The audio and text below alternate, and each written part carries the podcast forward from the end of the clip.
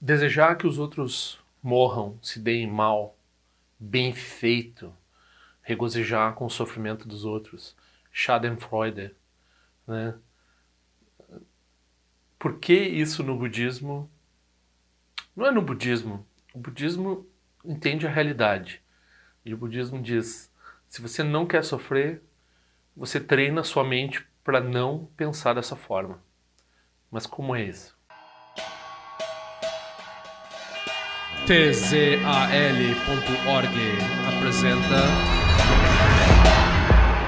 Tendril Conexões Auspiciosas.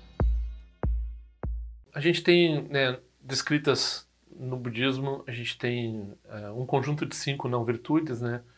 Que é não matar, não roubar, conduta sexual indevida, uh, não mentir e não consumir intoxicantes ou não ficar intoxicado. Então, essa, né, Panchasila, esse é o mais comum. Mas a gente também tem um conjunto de 10 votos. E o conjunto de 10 votos é não matar, não roubar, conduta sexual indevida. Aí tem quatro de falas. Em vez de ser só não mentir, é fala rude, não mentir, não falar rudemente, não mentir, não difamar, né, não causar, falar de uma forma que vai causar má vontade entre as pessoas e não falar inutilmente, né, isso é o mais difícil de cumprir. E daí tem três ações de mente. Então, também algumas vezes as pessoas perguntam, ah, mas nesse conjunto de 10, onde é que está o voto de se abster de intoxicantes ou de não se intoxicar? Então, tem a ver com a fala inútil, tem a ver com as emoções inúteis, né?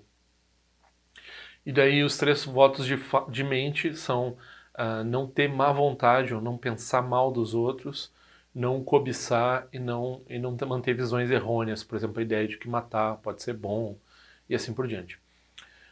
A gente pode falar dessas outras ações de mente, mas a ação de mente que a gente vai falar hoje diz respeito a se pensar mal, ou matar em pensamento, ou ficar feliz quando alguém se dá mal, né? Então, quando a gente diz bem feito, bem feito que ele se deu mal, regozija na vingança do outro, está assistindo um filme, não precisa nem ser uma pessoa que existe de verdade, pode ser um personagem. Né? Então a nossa mente ela se coloca numa situação em que nós quebramos o nosso voto, se nós temos o voto de Bodhisattva, isso é uma quebra do voto de Bodhisattva. Mas também é uma quebra desse voto de Patimoksha, que é de não pensar mal dos outros, não desejar o mal para os outros. Né? Isso naturalmente vai, vai nos fazer sofrer na mesma medida em que nós regozijamos com o sofrimento, ou seja, é parelho né, com o sofrimento do, da pessoa que a gente está ficando feliz de ver a pessoa sofrer. Uh, então, por exemplo, um exemplo, né, uma pessoa perguntou também se o Buda lembrava de vidas passadas. A literatura budista está cheia de exemplos de vidas passadas do Buda, e um dos exemplos é que ele vê, ele tem uma dor de cabeça, né? E ele comenta pro Ananda ou pro atendente dele, eu não sei quem é que estava com ele naquele momento, e ele fala que está com dor de cabeça. Daí o Ananda, ah, honrado dos mundos, né, abençoado. O que será que aconteceu para né, ter essa manifestação kármica, ainda num Buda que é totalmente iluminado, mas ele ainda tem os karmas residuais das ações que ele praticou, enquanto ele tem um corpo, né? Tem os karmas residuais das ações que ele praticou em vidas passadas, né? Então, enquanto ele tem um corpo condicionado, vamos dizer assim. Porque também essa, essa discussão a gente pode ter sobre o que acontece quando o Buda se ilumina, né? Então, que tipo de corpo ele tem? Então, a gente vai falar dos três kayas, etc. Mas no caso de um corpo que é causado por tem causas e condições, as causas e condições seguem agindo. Então, mesmo que ele não crie karma mais, o karma que ele já criou, ele sofre. E ele diz que ele tem essa dor de cabeça porque ele já purificou uh, bastante né, as causas e condições para um renascimento no inferno. Então, ele renasceria no inferno se tivesse mais causas, outras causas e condições coadjuvantes. Mas como ele já estava bem, muito bem assim, né, com o mérito de um Buda, daí ele só teve uma dor de cabeça.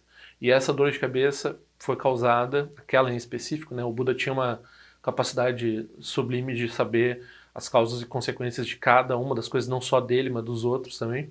Então, ele sabia que uma vez ele tinha visto pescadores conseguir pegar um peixe, né? E, ou dois peixes, ou três peixes, alguma coisa assim. Tinha, tem toda uma história no Sutra que até os peixes tinham renascido e estavam na sangue, estava tudo conectado ali, né?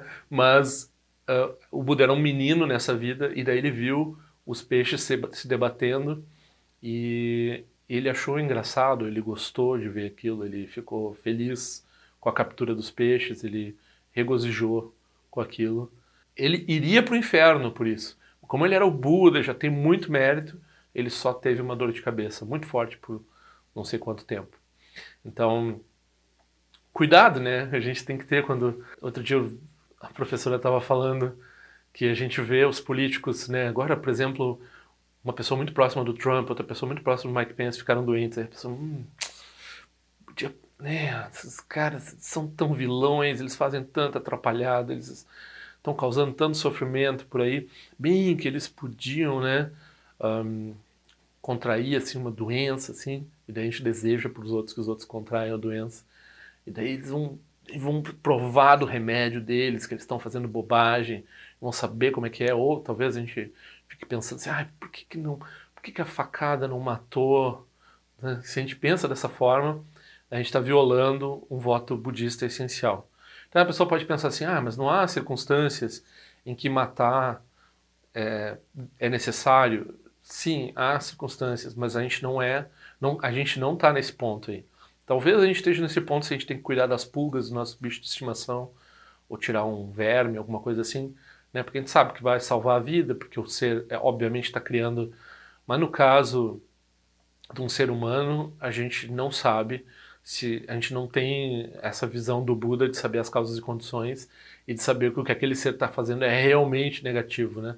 Isso tá ainda está aberto para discussão. Então a gente não pode desejar o mal na incerteza, né? desejar o mal do outro assim só porque a nossa opinião é de que ele é muito malvado, muito ruim, muito prejudicial. Isso vai ser pior para nós. Né? Então, de qualquer forma, se a gente fosse cometer uma ação, tivesse a capacidade de saber causas e condições, e a gente fosse lá, assim, se livrar de um ser terrível que está causando muito sofrimento, e daí a gente vai liberar ele, porque a gente tem a capacidade de levar o ser para uma terra pura. Nesse caso, é que nem um cirurgião. O cirurgião ele não está assim ah, esse tumor terrível, né? É prático, né? Ele vai lá, ele corta, toma cuidado com o tecido ao redor. Ele está cuidando da pessoa, ele não está com raiva do tumor, né? Ele não está com raiva do órgão que está doente. Ele está com, ele tá com uma noção de cuidado, né? Então, se for necessário cometer uma ação impactante, talvez falar rudemente, né? Dizer um não muito possa fazer uma pessoa sofrer, né? Tem um exemplo clássico é assim, às vezes a gente tem que puxar uma criança, tá no meio da rua, né? Então a criança não entende, mas tá, o carro tá quase pegando ali, então dá um puxão assim, né? Aí a criança chora. Então você está cometendo uma não virtude? Não, você está cometendo uma virtude, porque você não fez isso com o objetivo de assustar e machucar a criança. Você fez isso com o objetivo de salvar a vida da criança, né? Isso é uma ação virtuosa, não é uma ação nem um pouco uh, por mais que a criança não entenda o que está acontecendo e esteja chorando, essa é uma ação virtuosa, ok? Então, esse caso tá, é compreensível, bem compreensível. Agora, se a gente tiver má vontade mental e daí agir de acordo com isso, então o karma é muito grande. Uh, o karma vai ser de acordo com a ação e de acordo com a nossa conexão com aquele sofrimento. Né? Então a gente faz a conexão com o sofrimento e daí a gente vai sofrer. Então por que, que a gente sofre? A gente sofre porque a gente não incluiu os outros de uma forma positiva e quando os outros se deram mal, a gente disse bem feito, era isso mesmo que tinha que acontecer. E aí dentro disso tem filmes bem, né, aí pega, ah, sei lá, Desejo de Matar, daí estupra uma filha do, do cara, daí aqueles vilões que eles fazem, fazem uns vilões bem... É um filme dos anos 70, né, com Charles Bronson eles fazem o filme, desenham o filme de forma que a pessoa assista aquilo e pense, é, ah, tem que dar um tiro nesses caras, né? E a pessoa, e daí isso é uma boa prática, porque é, a, a, nossa tendência que o diretor está nos levando é de regozijar na vingança e ficar com a mente de vingança e aí a gente vai testar a nossa, se a gente tiver coragem de fazer essa prática, a gente vai testar a nossa prática e ver se a gente não vai entrar na mente de vingança, a gente vai conseguir contemporizar que é apenas um filme, contemporizar que aqueles vilões. Os vilões dos filmes são muito mais preto e branco do que na realidade. Na realidade, as pessoas sempre têm uma pessoalidade ali atrás, né? Elas são muito menos caricaturais. Aí não é tão difícil de se conectar, né? Porque a gente vê a pessoa em outras circunstâncias e assim por diante. Embora também na vida cotidiana, se aparecer um vilão muito terrível, assim, aí a pessoa pode lembrar do Buda, pode lembrar das conexões, dessa interdependência e lembrar que é pior para ela, né? Ela não é poderosa porque ela uh, comete vingança ou regozija na vingança ou vê o outro se dando mal e fica feliz, né? Então, isso é uma coisa que é o que a gente chama de prática, né? Então, o que, é, o que seria a prática? A prática seria aprender a olhar propriamente, aprender através da prática de meditação, as outras práticas que a gente faz.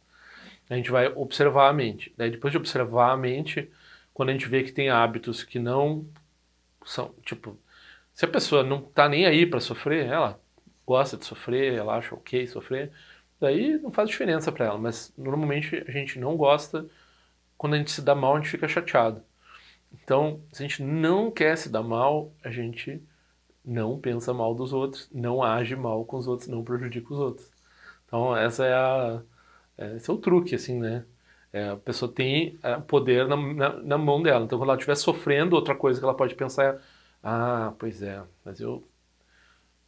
Eu sou uma pessoa tão boazinha, mas será que eu estou sofrendo? Se eu estou sofrendo é porque tem alguma, alguma causa. Então, isso libera a pessoa também de, uh, de um sofrimento que seja, né, como, por exemplo, uma pessoa que é acredita na aleatoriedade das coisas, ela vai dizer, não, o sofrimento acontece porque acontece. Então, a pessoa pensa, eu sou azarado, eu sou terrível. Não. Eu criei as causas para esse sofrimento. Então, agora eu tô eu não regozijo porque eu estou sofrendo, porque eu, eu não falo assim, bem feito para mim mesmo. Então, da mesma forma que eu não falo bem feito para mim mesmo, eu não vou falar bem feito para o outro. Né? Uh, e, e, não tem Schadenfreude, não tem nada nada desse tipo, assim, né? A pessoa não... É, se a pessoa não é um jeca, né? Então tem essa coisa do... do o que, que é uma pessoa que a gente... uma área, né? Um ser nobre, né? Então, nesse elitismo budista, assim. Que, que é uma pessoa que a gente... Qual é o valor, né? O valor é o bilionário, o valor é aquele que, ah, sei lá, o muito inteligente, aquele que descobre coisas, aquele que vence na vida. Esse é o valor. Não, o valor que a gente tem no Dharma é uma pessoa que dominou essas tendências, venceu esses senhores, venceu essas, um, esses escravizadores da mente de, dela, de pensar mal nos outros, e aprendeu a ser uma pessoa sublime.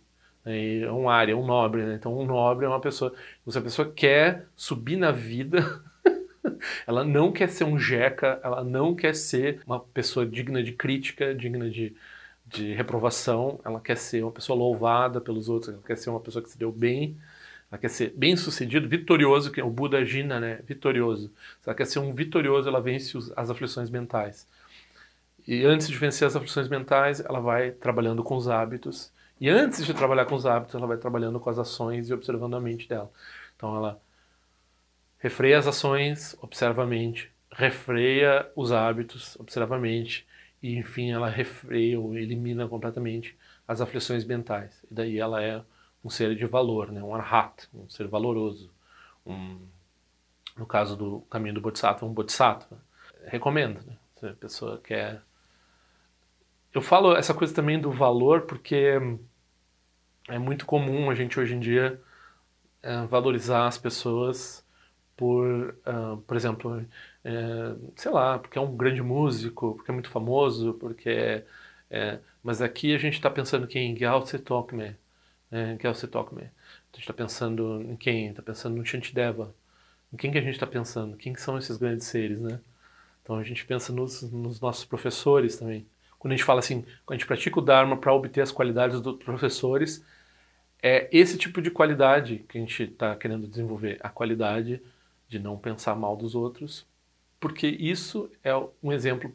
Isso é bom para nós, porque evita que a gente sofra desnecessariamente, ou de qualquer forma, e isso é bom como um exemplo para os outros também. Então, essa é a, a motivação do Bodhisattva, e é por isso que a gente pratica o Dharma. Né? Então, é, vai acontecer. Quando vai acontecer, o que, que vai acontecer? vergonha. Vergonha significa saber que é errado, saber que a pessoa é, não é perfeita, saber que a pessoa tem que melhorar e saber que a pessoa tem que voltar atrás e tem que refazer os hábitos dela. E isso não interessa a idade da pessoa, isso não interessa onde a pessoa está no caminho, o que, que a pessoa está fazendo. A pessoa, se a pessoa não fizer isso, ela vai só se dar mal. É só o que vai acontecer. Então, se ela não quer se dar mal, se ela quer ser esperta, se ela quer subir na vida, se ela quer ser vitoriosa, um, esses valores que a gente tem, a gente tem que mudar e tem que mudar nessa direção. E daí a gente não regozija quando pensa que o Trump vai apertar a mão da pessoa certa para pegar o vírus certo e passar mal da forma certa. Não, não pensa assim. a tentação é grande, mas é por isso que a gente pratica, para ser seres sublimes. Né? Então, passo a passo. Né? Baby steps. Então, o grande Lama Kunzang fala sempre isso. Né? O Michael, é, ele, passo a passo. Padma Dorje não é um professor budista reconhecido pela tradição. Ele apenas repete o que ouviu por aí. Se algo aqui fizer sentido, pergunte a respeito para seu próprio professor. Se não fizer sentido, descarte. tzal.org. Este áudio foi elaborado em resposta a uma pergunta, pedido ou desaforo. Qualquer coisa, escreva para padmadorje.gmail.com. Ao longo de minhas muitas vidas e até este momento, todas as virtudes que tenho alcançado, inclusive o mérito gerado por esta prática e todas as que vier a conseguir, ofereço para o bem-estar dos seres cientes. Possam a doença, guerra, fome e sofrimento diminuir para todos os seres, enquanto sua sabedoria e compaixão aumentam nesta e em vidas futuras. Possa eu claramente perceber todas as experiências como sendo tão insubstanciais como o tecido do sonho durante a noite e imediatamente despertar para perceber a manifestação de sabedoria pura no surgir de cada fenômeno. Possa eu rapidamente alcançar a iluminação para trabalhar sem cessar pela liberação de todos os seres.